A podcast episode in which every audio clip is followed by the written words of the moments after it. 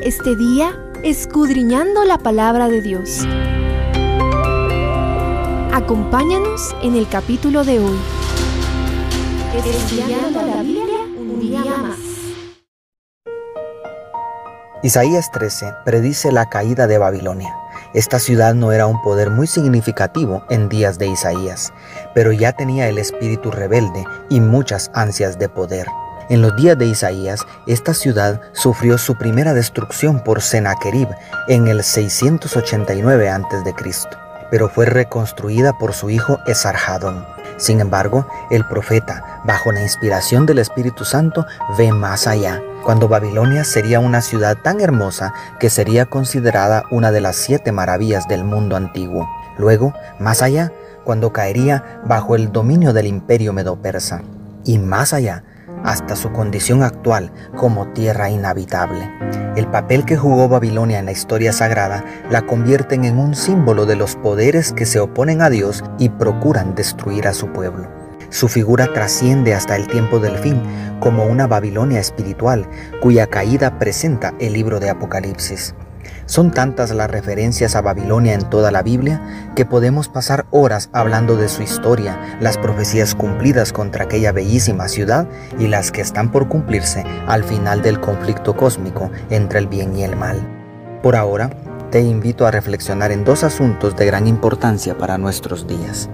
Primero, el día de Jehová, de los versículos 6 y 9 como ya hemos mencionado, esta expresión aparece más de 20 veces en los profetas del Antiguo Testamento y siempre se refiere al juicio o destrucción divina sobre una nación o ciudad, pero también se aplica al juicio final y a la destrucción final de los impíos. En otras palabras, el día de Jehová era el día en que se cerraba la gracia para una nación y representa el día en que se cerrará la puerta de la gracia para la humanidad en el futuro.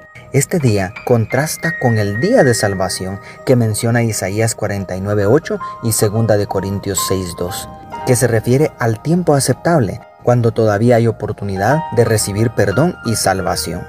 Querido amigo, querida amiga, Dios tiene señalado un día cuando las puertas de la gracia se cerrarán.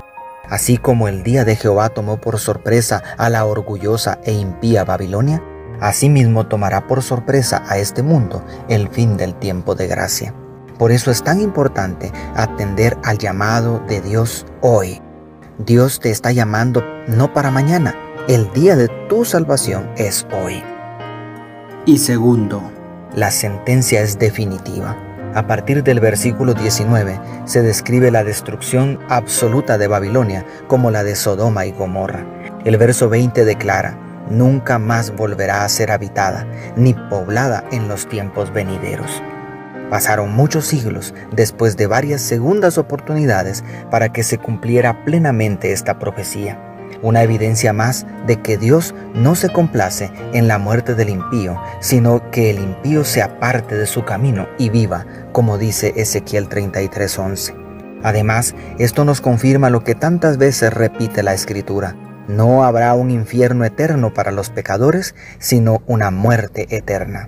No es una venganza arbitraria de parte del Creador, sino un acto de misericordia para los pecadores, porque la eternidad sería un infierno para quienes no aprendieron a vivir en el temor de Jehová. Por otro lado, es parte de las buenas nuevas saber que el pecado dejará de existir para siempre. Pero para ti y para mí hay esperanza. Aunque esté sumergido en los pecados de Babilonia, el Señor sigue clamando como en Apocalipsis 18:4, Salid de allí, pueblo mío. El anuncio de la caída, con tantos siglos de anticipación, fue dado para que se arrepintieran. ¿Cuánto tiempo hace que Dios te está llamando? Por el amor de Dios, no puedes dejarlo para mañana. El día de tu salvación es hoy. Ahí donde estás, eleva tu mirada al cielo y clama por tu salvación. Es gratis porque ya fue pagada en la cruz. Dios te bendiga, tu pastor y amigo Selvin Sosa.